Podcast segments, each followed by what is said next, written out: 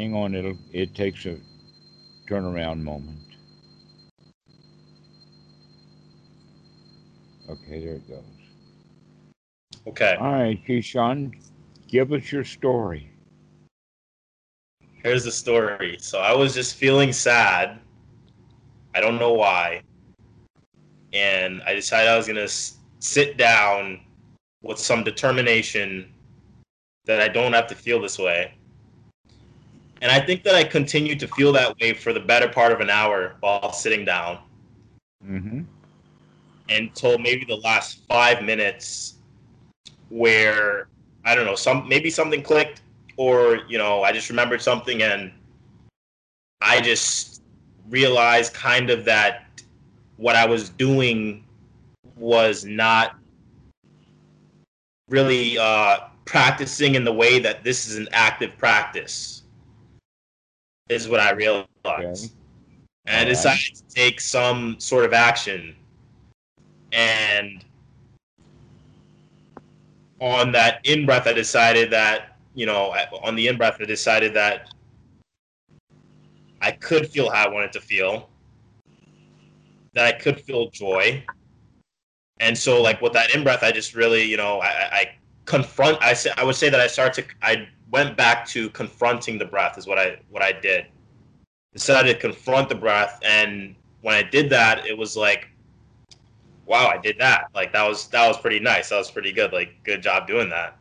And as I continued to confront the breath, like on the in breath and the out breath, you know, and, and, and feeling the relief of having done that, um, it just it just kind of built up and it started to feel like really good. And then, um, like when I went to go to bed, I just kept doing it and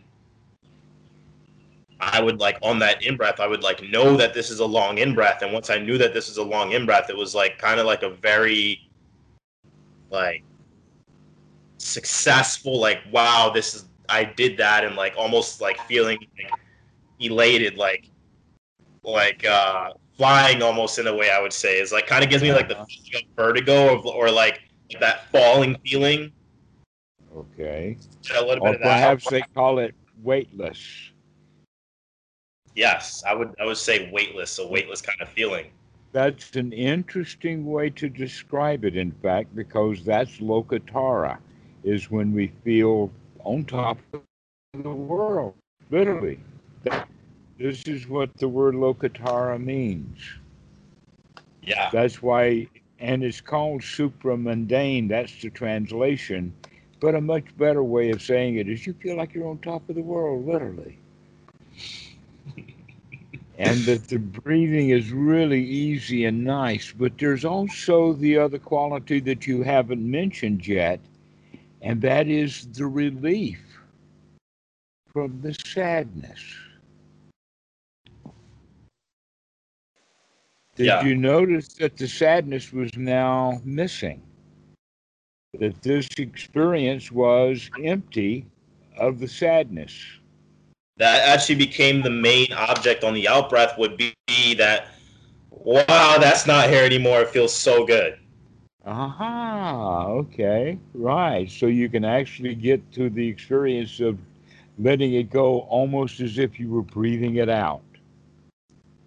Okay. yes But that's Exactly. why in the, this anapanasati, the words are backwards from pranayama, because here the emphasis is not on the in breath, the emphasis is more on the out breath Mm. in the sense of release and letting go and letting it all out. And surprisingly enough, what I just talked about in a metaphorical um, or almost imaginary and therefore magical sense, there's a reality base under that. And in fact, that's exactly what's kind of happening with the blood oxygen content. That the blood is changing things are really happening inside the body with this kind of breathing that uh, doesn't happen when people uh, sit in a meditation posture and are not working with the breath because it's actually the, the breath itself is tied to the body and when your breathing changes so does your body chemistry Yeah. The very easiest way for anyone to understand that uh, is to understand that carbon dioxide mixed with water becomes an acid called carbonic acid. Have you ever heard of carbonic acid? It's also called acid rain. Have you ever heard of acid rain? Yes. Had, had a big problem with it in Canada for a while. What was that? There was a lot too much carbon dioxide in the in the rainwater. So that when it hits the ground, it's acidic and it starts eating stuff rather than just being what water does. Now it's an acid.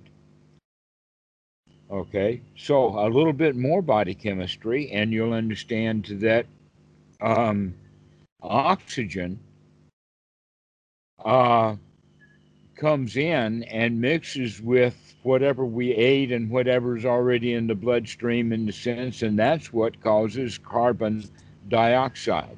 Is when fuel inside the body is burned, it gives off carbon dioxide.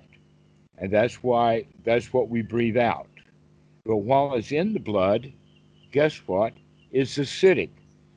And this is exactly how the brain works in the back. It's almost like a little valve or a little thing that when the uh, the acidic level of the blood gets to a certain uh, level, then the body itself will take a deep breath, such as a yawn. Or if you're in strenuous exercise, that's what forces you to breathe really hard. And that really most uncomfortable breath. I mean, it's so uncomfortable that we even have it in our language to catch the breath, which means let me catch my breath means let me stop breathing so hard because I can't even talk because I'm out of breath. Ah, ah, ah, let me catch my breath. You know what I'm talking about. Okay, so what does that mean? That means that the monoxide or carbon dioxide level in the blood is very, very high. Why? Because we've been working really hard. We've been swimming, or we've been pressing weights, or we've been arguing, or puffing and puffing in anger, and all of that kind of stuff. Okay, you can see that the breathing is directly related to the conditioning of the body, and so taking these long, deep breaths actually is the way of really purifying and getting out all of the kind of stuff that we would call, uh, without having to name them, the chemical reactions of sadness. The chemistry in the body of sadness, whatever sadness is in the body, by taking deep breaths, we begin to remove the residue of that out of the blood allowing for the rest of it to break up and, and get into the blood, and then we breathe that out too. And wow, what a relief it is to be able to move that sadness out within five, ten, fifteen minutes. I mean, how long would you have sat being sad before it passed away naturally? Which, when I say passed away naturally, means that you did something like get up. In fact, one of the cures of sadness is taking a walk. Okay. Why? Because it changes the breathing. And then that whole chemistry system. And also the other part of it is, is that generally we get ourselves into a state of sadness because of the kinds of thoughts that we're having and not necessarily that we're thinking of a sad time and therefore we are sad but rather that to say that unwholesome thoughts will then lead to unwholesome feelings, just like the wholesome thoughts that you started to having in your practice of wow, this feels nice, and oh, I can let that stuff go, and you keep talking to yourself about that, and that's what actually begins to happen chemistry level, precisely. That literally you can talk yourself into feeling good. I think you've heard me say that before. But while yeah. you were sad, you were also talking yourself into feeling sad without probably recognizing those kinds of thoughts were happening. However, I will also say that there is sometimes sadness comes up without that actual trigger. In fact, the trigger can be so stark that it can be nothing but one mind moment or one flash that starts that sadness cycle going, and then it just builds. And that might it might build. And the interesting part is that uh, you said is you didn't know why, and I picked up on that. That was the first thing you started off with is I was sad, but I didn't know why. Guess what? If you want to know why, that's one thing. If you saw what happened and you saw why you got sad, that's different. One's confusion and the other one is knowledge. Right? One's confused and the other one's knowledge. So if you don't know why, and then you want to know why, sorry, you've already missed it. That cup's already broken on the floor. You missed it. You didn't catch it in time. okay? But sometimes the water bottle will fall off the table and you catch it before it hits the ground. And don't break. Okay? So, how quick are you going to be about how this sadness comes? So now we can look at it differently. Instead of saying, I don't know why, oh, poor me, what happened, we can say, hot dog, I'm going to watch next time. All right. Next time, I'm going to figure that out. I'm going to be on guard for that. I'm going to start watching that one. I'll tell you what, the next day, the next morning, when I woke up, um, I immediately kind of woke up and I think I was feeling, I was like, oh shoot, it's like, I'm so tired, like, and I was like, just gonna, I was ready to start spiraling into whatever typical uh, nonsense I was spiraling into, but then I just saw that happening, and I was like, wait a minute, I could just feel good, like I was doing it last night, and then I just was like, and then I just started taking the deep breath, and once I, once I came to know that breath, like I, like this is a long in breath it was like, wow, I feel like so much better right now. Like I feel amazing. And I kept. it is. Excellent. Yeah. I'm really glad that you're telling me this because it is reaffirmation. Because when I tell students, they say, fine, Dhammarato said it. But now you're actually saying, yes, this actually does work, that we can actually feel tired. Sometimes we wake up in the morning and feel tired, and then we want to escape.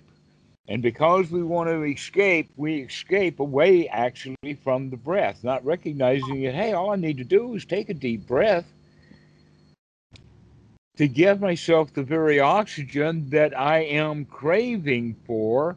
And when I crave for that oxygen, I'm actually just having that feeling of being tired. Hence, that's why tiredness and not breathing well has the natural response of a yawn. What is a yawn, by the way? It's a really interesting, strange kind of in breath followed by a really big exhale. Oh, but it's always got that in breath in it. There's a really deep in breath, and it comes quite quickly. Go, ah. All right? And it happens naturally. Why? Is because your blood oxygen has gotten to the point that the brain is saying, wait a minute, we got to take a breath here. And so, in that regard, um, yawning is actually good for people. It's not good for people if they're in a meeting and yawn because that means the boss knows you're not paying attention.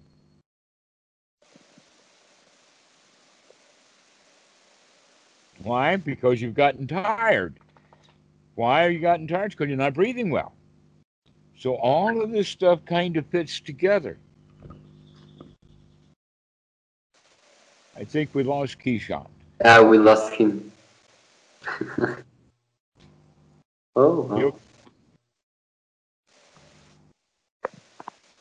Who knows what happened? But uh... no, well. Oh, he's back. Yeah. Keyshawn, are you there?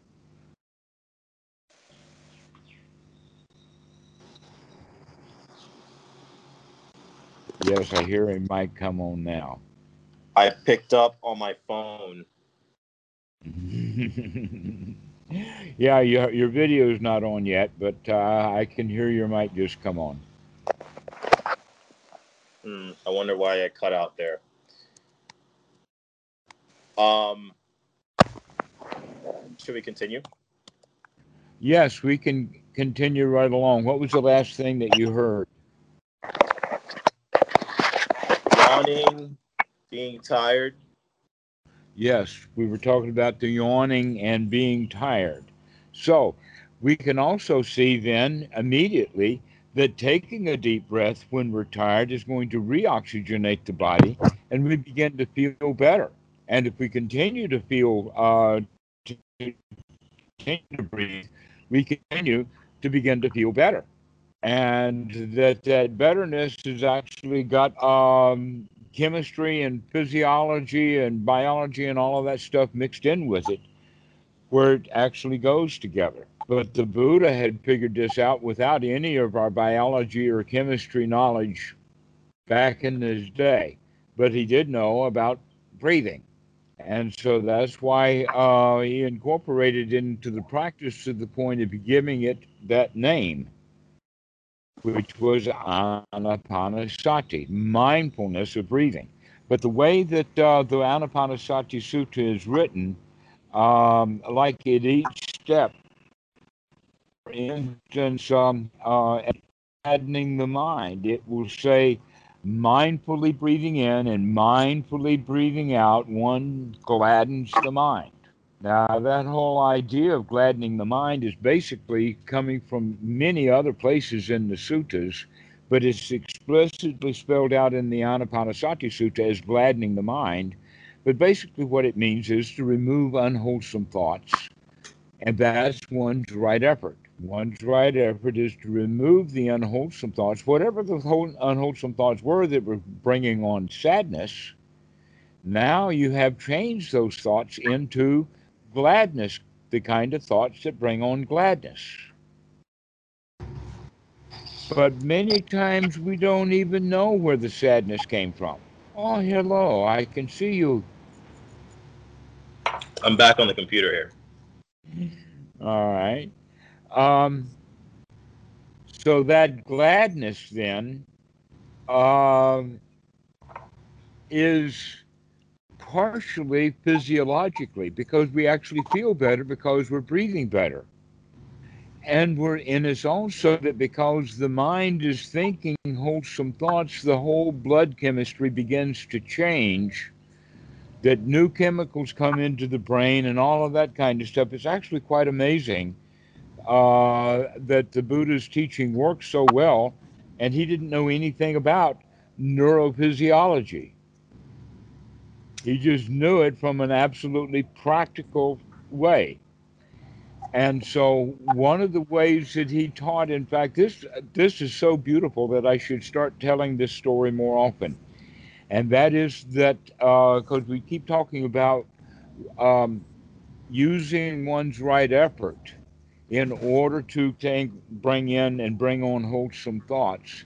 So, the story that the Buddha tells in Sutta number 19 is the story of a uh, cow herder that is in the first taking his uh, cows down the trail that's in a, a populated area so that he has to use a stick to hit the cows to keep them from stepping on kids or busting down a, a stall or whatever like that. And he's got to pay really close attention to them to get them to not do any damage.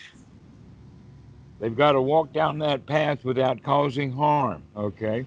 Mm-hmm. Why? Because in fact, it's actually dangerous.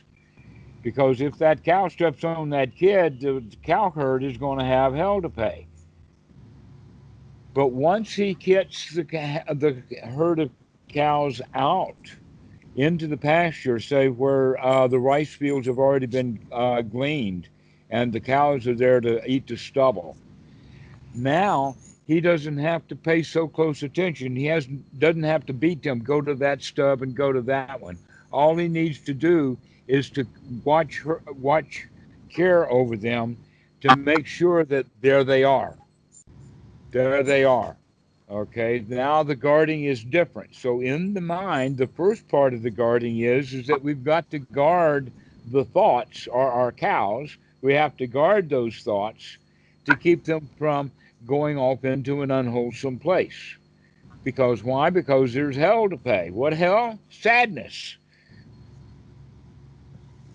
I feel okay, like so, experiencing uh, similar to that.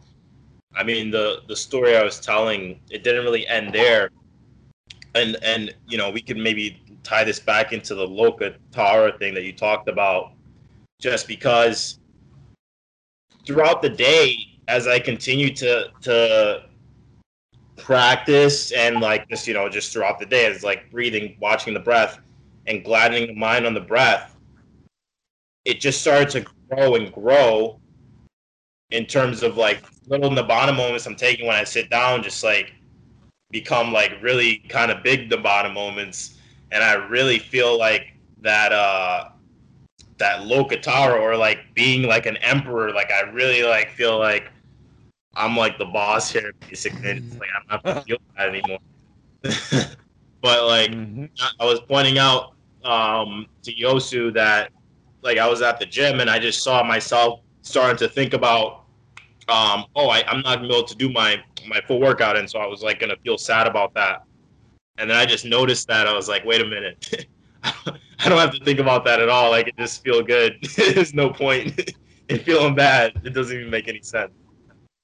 Exactly, and congratulations for that. Yes, that's actually seeing a thought come up and recognize, hey, I don't have to do that, or hey, don't let that uh, cow run into that um, uh, post or whatever, let's hit it with a stick. Let's let's guide it. Now, when we talk about the cow herd hitting it with a stick, the Buddha wants to make sure that the emphasis is not upon any violence within the mind, but rather just guidance out of the unwholesome into the into the wholesome.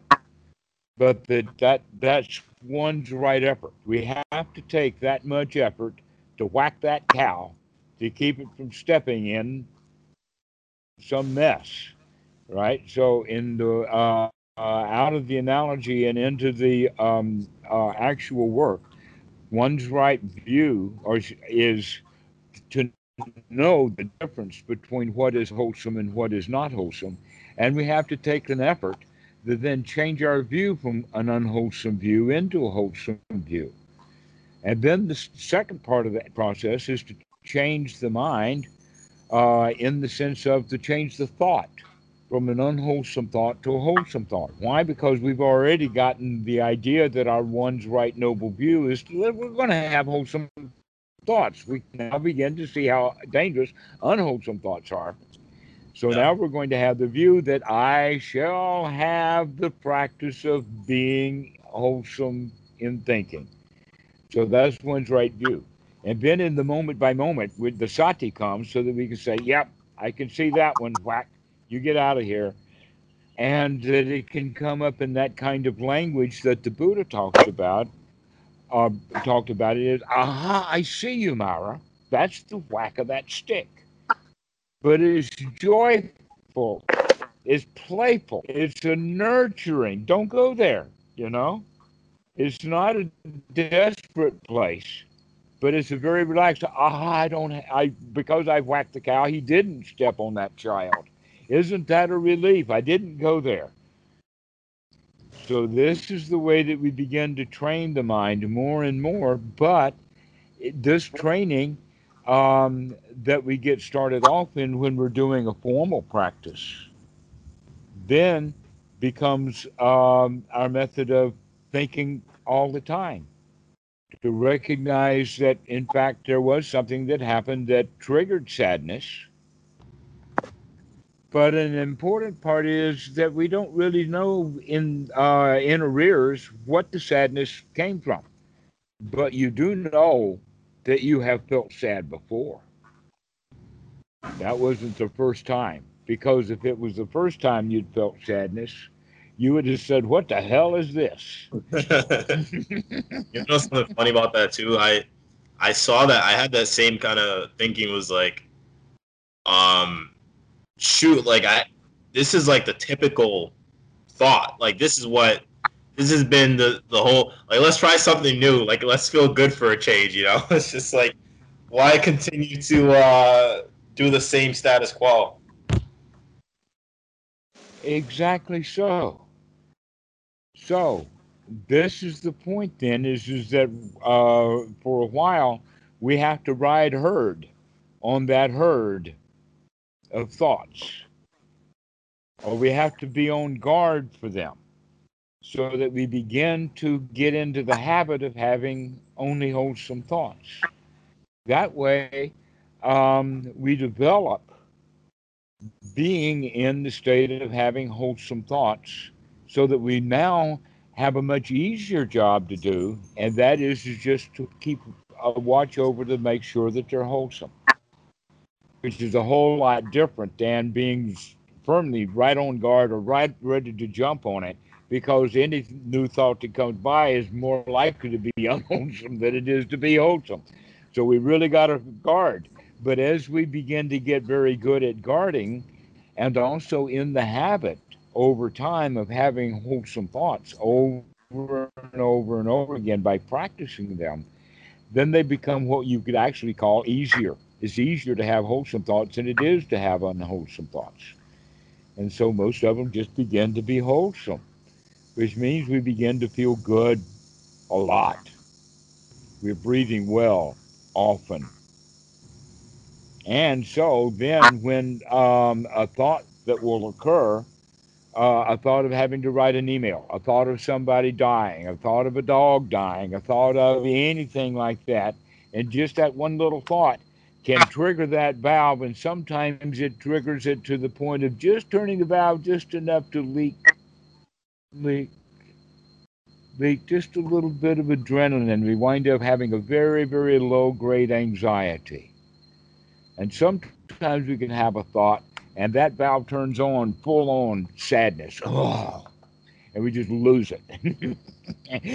and we and now we we're um, we become focused on look how bad I feel without recognizing look what happened in the mind that was so easy to trigger that. But it only took like one thought moment, and that's what took us, you know, it's like pulling the trigger of a gun and bang. I mean, once you pull that trigger, it's almost like once you hit that send button on that email, it's gone. You cannot get it back again.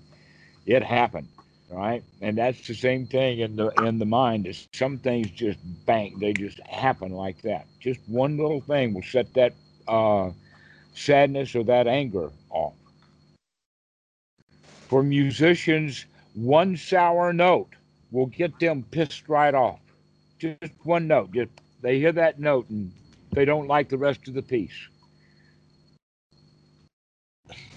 A whole concerto can be ruined in the first uh, um, uh, movement by just missing one note. Yeah. For some people, they hear that and now the whole piece is ruined for them. They just, you know, that's that's what happens with us. That uh, uh, not just with music, but with many many things. An example of that is that you're on the way to work, or you're on the way to an appointment. Maybe you're on the way to a job interview. And on the way there, immediately you re- remember or recognize that you didn't bring your cell phone or you didn't bring this, that, or the other thing that you need for that appointment. And immediately we go into panic mode. One thought, one mind moment, and now, and I got to get back to the house and get that thing and get back in the car and get back to that place as soon as I would have gotten there ordinarily, except now I've got to make an extra round trip in there. And I'm a madman out on the road. Dangerous. Ever happened to you?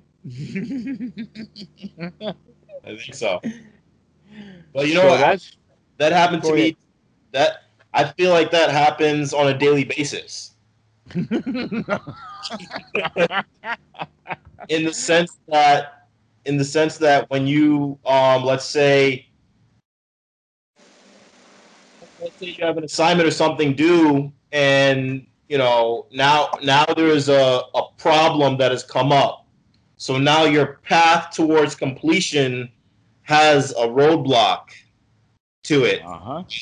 Right. And now, in order to reach the completion in the same time period you had initially set up, you don't have to stump like climb this hill and get to that same point in the same amount of time with a big roadblock in the way.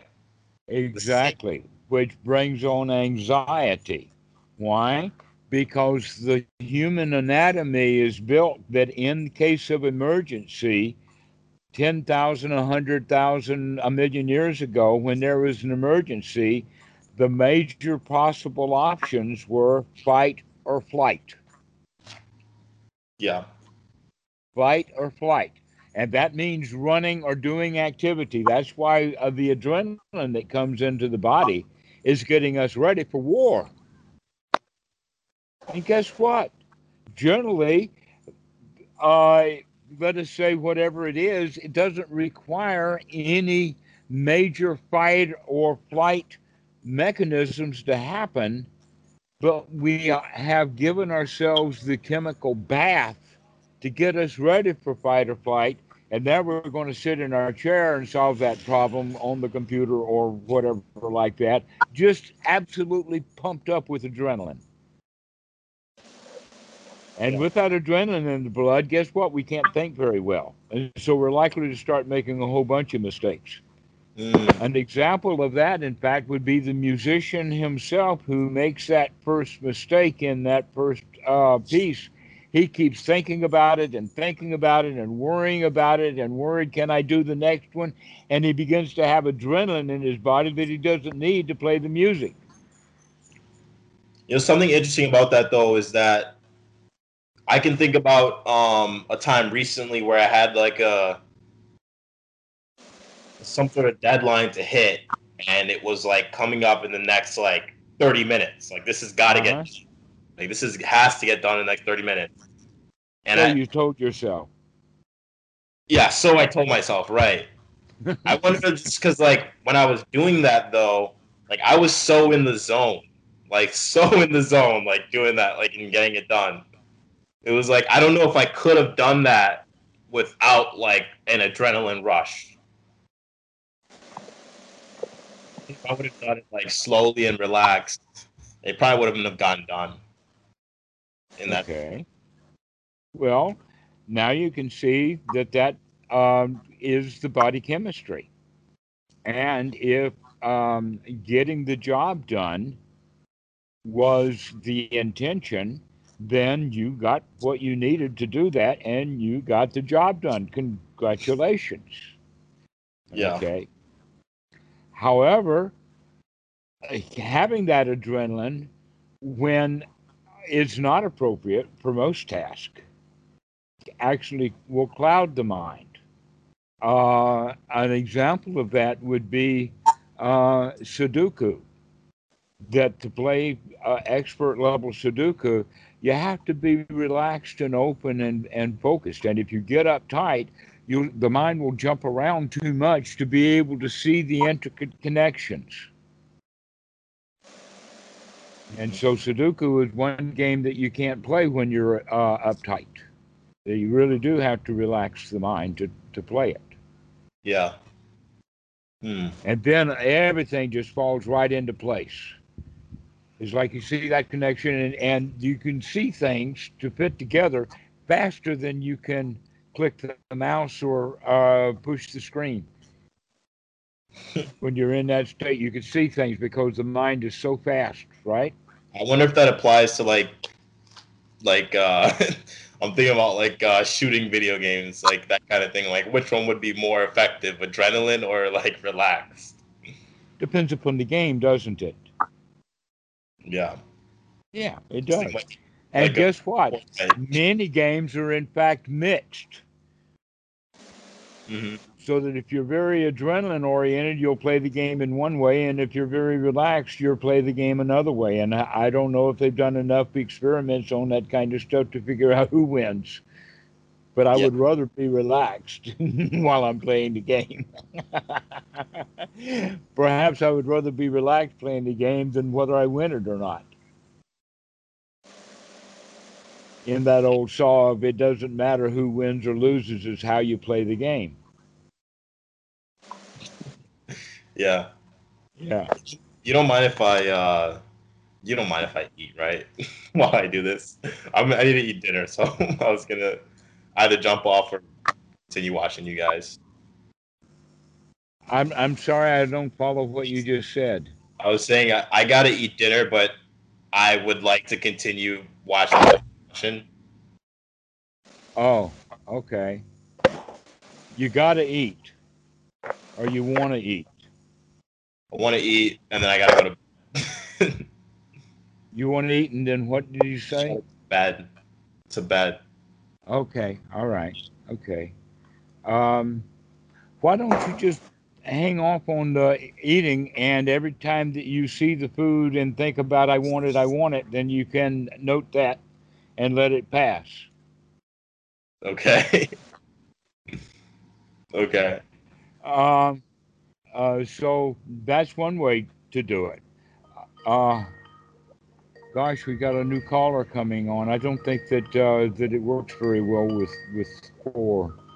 Uh, so I'll I'll wait for the, uh, for that later. Uh, so meanwhile, we were talking about feelings, how they can come up very quickly. And, and so that's why uh, those feelings that come up quickly, that's important to be on guard. And so, uh, a, a, kind of an aside note, but really an important feature of that is, is that when we are on guard and making sure that all the thoughts that are wholesome, then when something happens that would have normally triggered ag- anger or sadness, will trigger wisdom instead. In the sense of sati, we wake up. So as soon as that trigger happens, instead of going off into that feeling sequence, we wake up at that point when it contacts us, when that thing hits us. Like the example of uh, the realization that I didn't bring the cell phone on and I needed to find my way into the building or something like that. And so when I realized that I've, I've missed something, instead of panicking, I might as well just ordinarily turn the car around, take some deep breaths, and go get the cell phone, and then go back to the appointment, and everything is okay. But if I get to that appointment having been in a panic and still am in a panic, I might, in fact, blow the first five minutes of that interview if the interview happens right after I get out of the car and I'm still half in panic mode and still haven't gotten myself out of panic mode. Right? So the whole idea then is that when can we wake up to the panic mode that we're in? Or in the case that you were using, sadness. Or in another case would be anger. Or just a, a low grade anxiety. And so when we begin to wake up to that and say, oh, there it is. Oh, there you are. I don't know how long you've been there or what triggered you, but I see you. Ah, I can see you. And so when we wake up finally to it, that's the sati. And that's when we can, because now the goat, uh, or excuse me, the cow herder is looking at where the goats or where the cows are.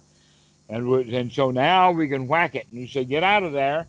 You do not belong eating that kind of um, uh, groceries. get your face out of that person's table. okay, so that's the way. So when we wake up and recognize what's happening, that's when we come back to the practice immediately. That we have to bring wholesome thoughts in. Wholesome thoughts, take a deep breath, be relaxed, get the mind in a wholesome state, and then keeping it there. And now we can be on guard to keep it there, which is a whole lot better than occasionally waking up to find out that our thoughts are off into into making a mess. And look how bad we've already let ourselves feel. And so this is when we become uh, a little more diligent in, in the watching until we come to the conclusion that, yeah, but right now every thought is absolutely hunky dory. Everything is just nice now. Been that way for long time now. So I've learned to sustain it finally. Okay, so this brings us back to the first two skills that are needed is one is to get ourselves into that wholesome happy state. And then number two is to be able to sustain it by not letting those unwholesome thoughts come back in and remain. We kick them back out. But there will come a time when there's nothing left but one wholesome thought after another, after another, after another. And that's what we're right now we're shooting for is can you maintain or sustain that so that every thought that comes by is absolutely up to scratch.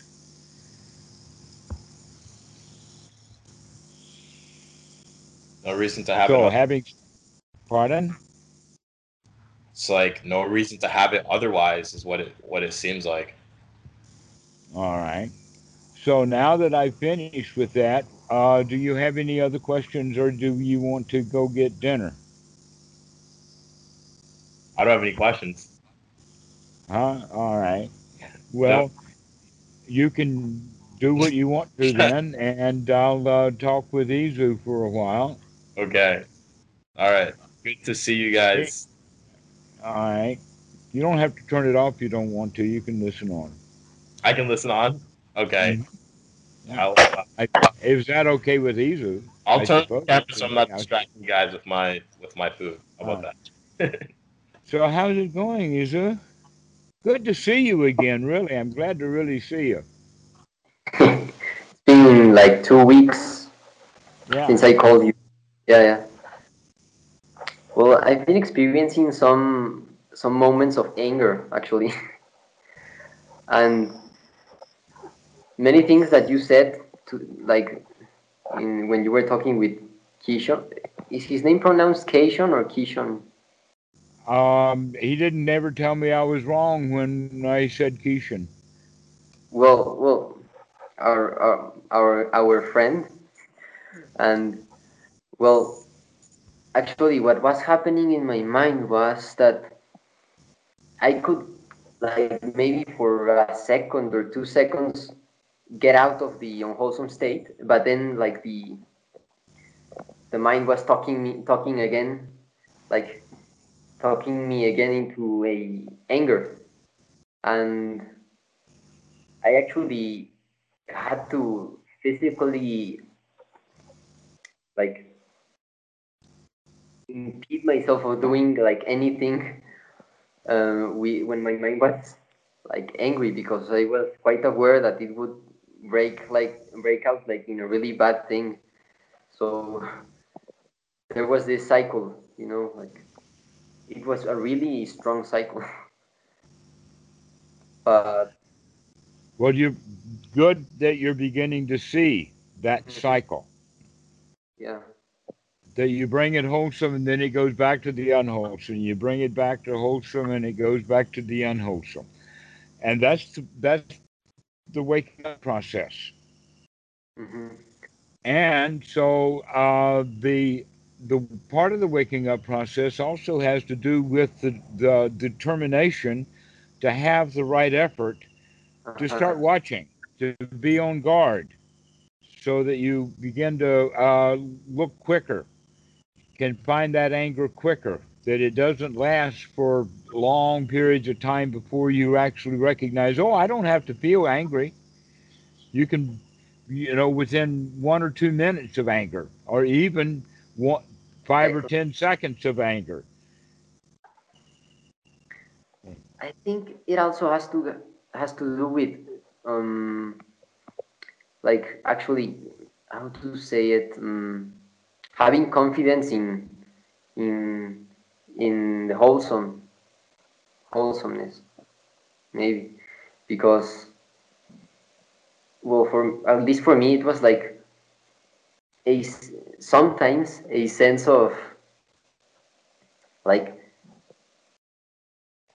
this is the right thing to do. This is kind of like righteous anger sometimes. Um, and I understand that. That's very, very delicious. That all that um, absolves us of our anger, or kind of makes the anger okay, uh huh. right? Yeah. Guess what? Guess What? what? That's just delicious thinking that we can only see then the part of the anger that we like because when we're angry, we feel really powerful. We like it that we can get our way finally. That in fact, anger is kind of rea- a reaction to or uh, an overlying feeling, and the underlying feeling is the feeling of fear or the feeling that I'm being attacked or the feeling of that I've lost something. And so the anger is now my regaining my power because when Mm. I've lost something and I'm sad and and I've uh, that I'm afraid, then that's a victim's position. So we wind up taking the victim's position and turning it upside down, and we use it with all of this energy that we have with the adrenaline coming in, and so that gives us the delicious feeling of being powerful. Mhm.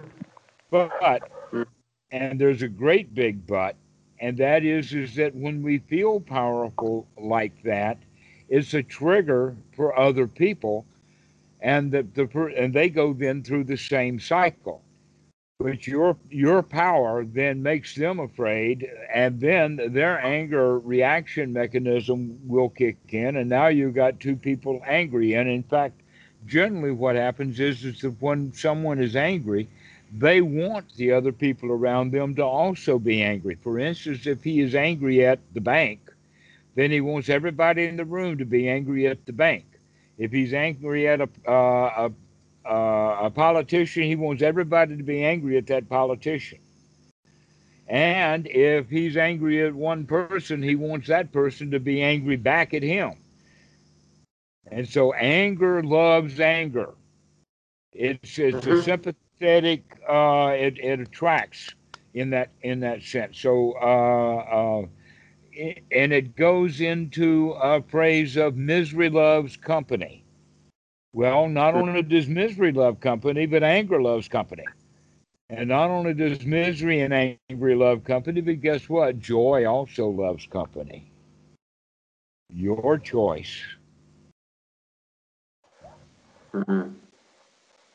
So, uh, when when we get angry, that means that we're inviting other people to be angry. Now we've got anger, and that and but it's not mine anymore. Now other people are angry, and now that kind of be dangerous. And the whole point that I'm getting around to is to get people, get you to at least right now to understand that anger is dangerous. And when you see that it's dangerous, then that danger and knowledge of that danger will then become more powerful or more important than the feeling of righteous, I'm the big dude and I'm right and you ought to do it this way because I've got a set of rules that I got from some old book. And because I've got some rules from an old book that you're not following makes me better than you. And that's the whole idea behind anger is that righteous, I've got the right and you don't, and I'm better than you are. And that gives me um, permission to be violent, either in my language or in my uh, um actions. And not recognizing when we feel like that, that yes, it feels very powerful, but it's also very dangerous. And when we can see the danger in it, that's and only then can we see the escape.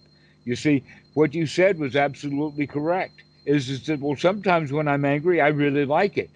Well, if you really like it, then you are not going to give it up just because some old fat man said to. No, you got to actually see the danger in it for yourself. And once you see how dangerous those feelings are, then you'll want to avoid them. You'll want to set up barriers saying, I'm not going to go there, that I don't have to respond with anger. And once you make up that your mind that you're not going to go there, now you begin to be, be on guard to keep that cow from stepping on the wrong thing. Mm-hmm. Okay? So you have to see the danger first. You have to have to see that letting the feelings of anger out and expressing them is dangerous. I lost you for like two seconds and I didn't hear the last thing you said.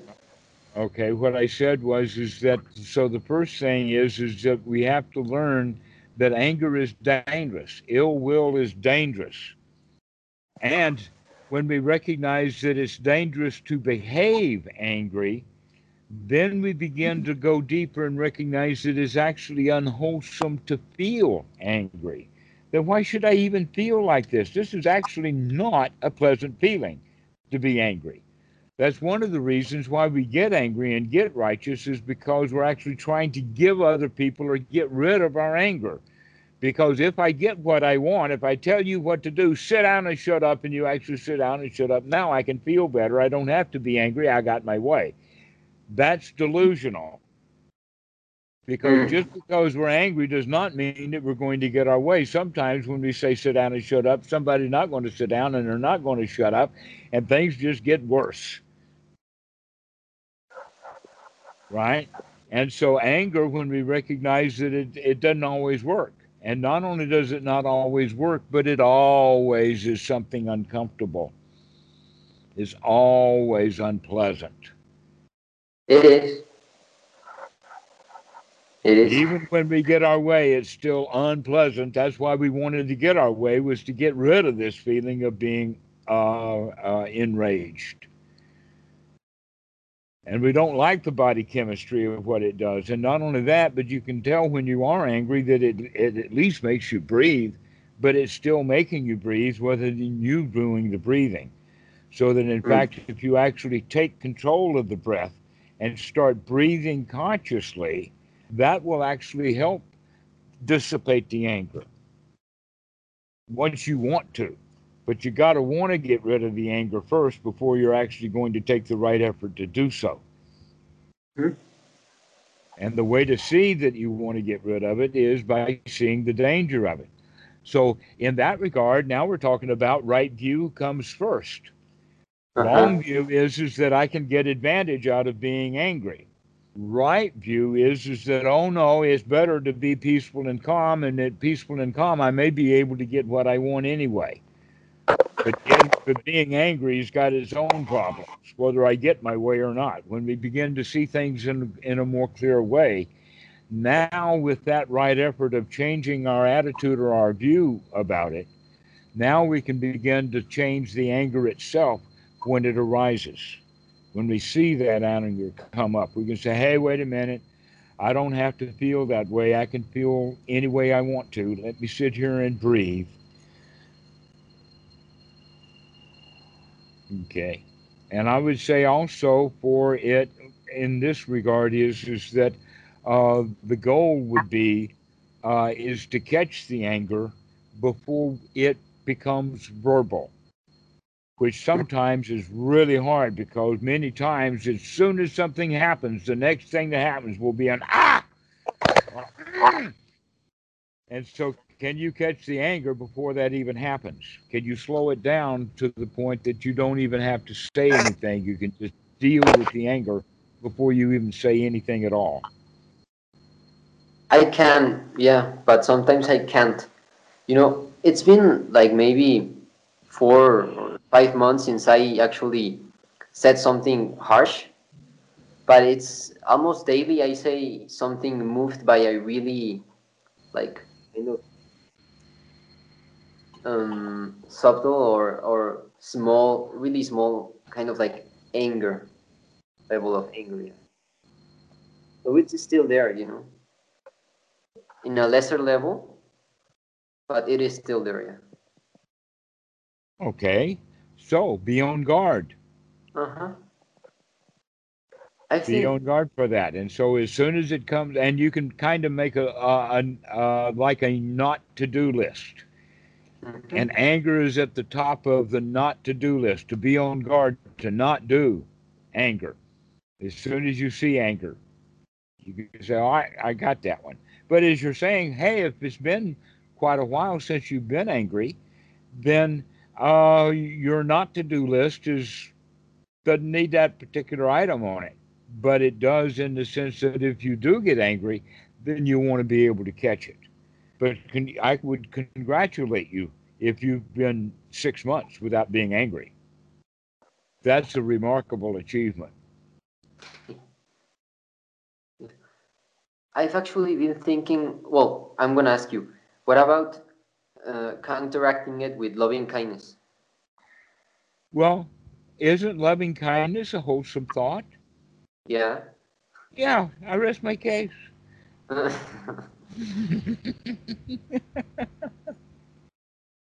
Hmm. Yeah, to have wholesome thoughts and loving kindness, or in fact, just kindness, kindness to yourself, kindness to others. This is why I use the word nurturing. That's Uh-huh. kindness, to be gentle, to be kind to yourself, Mhm. to be easygoing. That in fact, that's the part of the story about the cows is, is that in the first part, that's one's right effort, is to get the cows to start to have uh, wholesome behavior, or the thoughts are, are wholesome. But it's a whole lot less work to be on guard for them to being unwholesome because um, after you've practiced well, now all we have to do is just make sure that all the cows are there, all the all the thoughts are wholesome, and that's a whole lot easier. And so we really are going in the direction of being free from the tensions and worries of all of those bad feelings and all of those bad thoughts, now to being down to only wholesome thoughts. And so we don't have to even work so hard. And so now we're down to a level of just easy going, making sure that the thoughts are just wholesome. And that's the direction that we go in. And eventually we'll see that even those thoughts, now that we know that there's al- they're always wholesome, we can begin to even put some gaps in, in between Mm. so that we don't even have to have one after another wholesome thought. We can just have an occasional wholesome thought. Mm. And that, and now that's that's a deeper practice. But first, we have to get the mind just into wholesome thoughts and not allow unwholesome thoughts to arise. And so we begin to get on guard. Make sure those thoughts are wholesome. Don't don't, don't let thoughts of emails or thoughts of work to do to come in and disturb your mind. No, just stay right here, right now. Everything is good. Everything is fine. Share that metta. Have that joy. Just take it easy. And let all those thoughts be wholesome.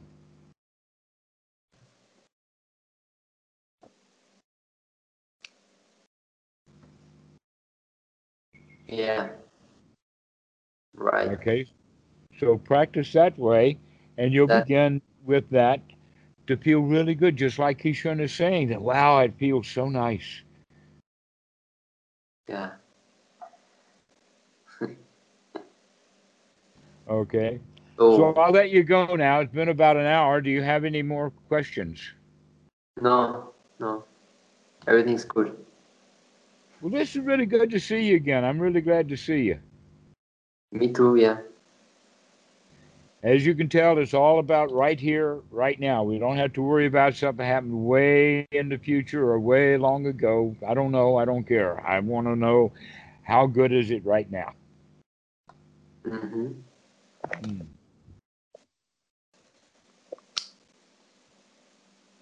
We'll see you.